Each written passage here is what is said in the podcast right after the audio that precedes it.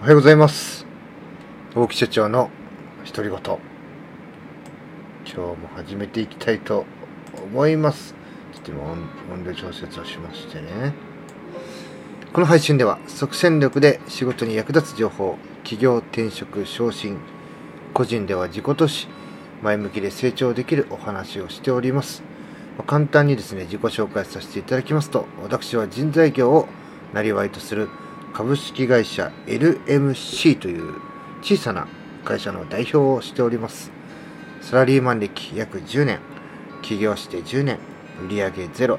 顧客ゼロ、従業員1名、自己資金150万円で起業と、赤字黒字倒産の危機を乗り越えて、売上ゼロから1億を目指して日々奮闘しております。いやー、昨日ですね、まあ今日はちょっとビジネスなのかどうか、まあ、精通するとは思うんですけども、まあ、映画のですね、ちょっとお話をさせていただきたいなと。昨日もですね、なんか最近不眠気味なんですよね。なんか考え事してたら寝れなくなっちゃって、で、超睡眠みたいなね、音楽聴いても、うん、心、ここにあらずみたいな感じで寝れなくて、で、寝れない時ってなんかね、一本映画でも見て寝ようかなっていう風にして、いつもやってるんですけども、昨日ですね、偶然出会った映画っていうのが、浅草キッドっていう映画でした。えー、こう幻のね、浅草芸人と呼ばれた深見、えー、千三郎さんですね。を、の下でね、修行を始めたビートたけしさん、えー、北野武さんのお話ですね。まあ、やがて屈強に立たされる師匠と対照的に、たけしは人気を博していくと。芸人ビートたけしの誕生秘話ということで、これをですね、見たんですよ。監督はね、劇団ひとりさん。そして、大泉洋さんと柳良優也さんの共演で送るノスタルジックなドラマということで、これね、ま、ビジネスでもスポーツでも大事なんですけども、こう、主派理というのがね、もうめちゃくちゃ詰まってる。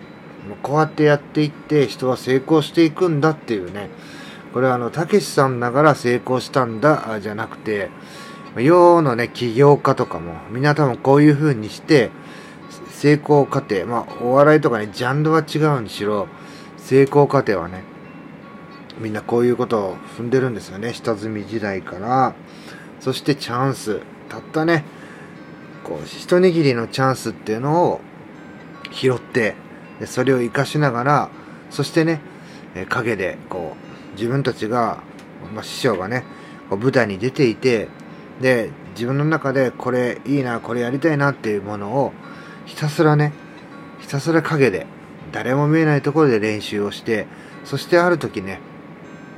一人で練習してたらねやっぱねちゃんと人って見てるんですよね。そういうのを見ていやこいつはね大物になると。そう、見えないところでね、やっぱ努力して大物になると。そしてそれを確立したら今度ね、歯の部分で自分のスパイスをね、え基本を曲げずにその中でできる。そして基本を逸脱しないようなレベルの中で、えー、自分のね、スパイスを入れていって、最後にはね、えー、師匠すいませんと言って、えー、独立していくっていうね、この主、派、理。まあこれね、今の北野武さんを見れば、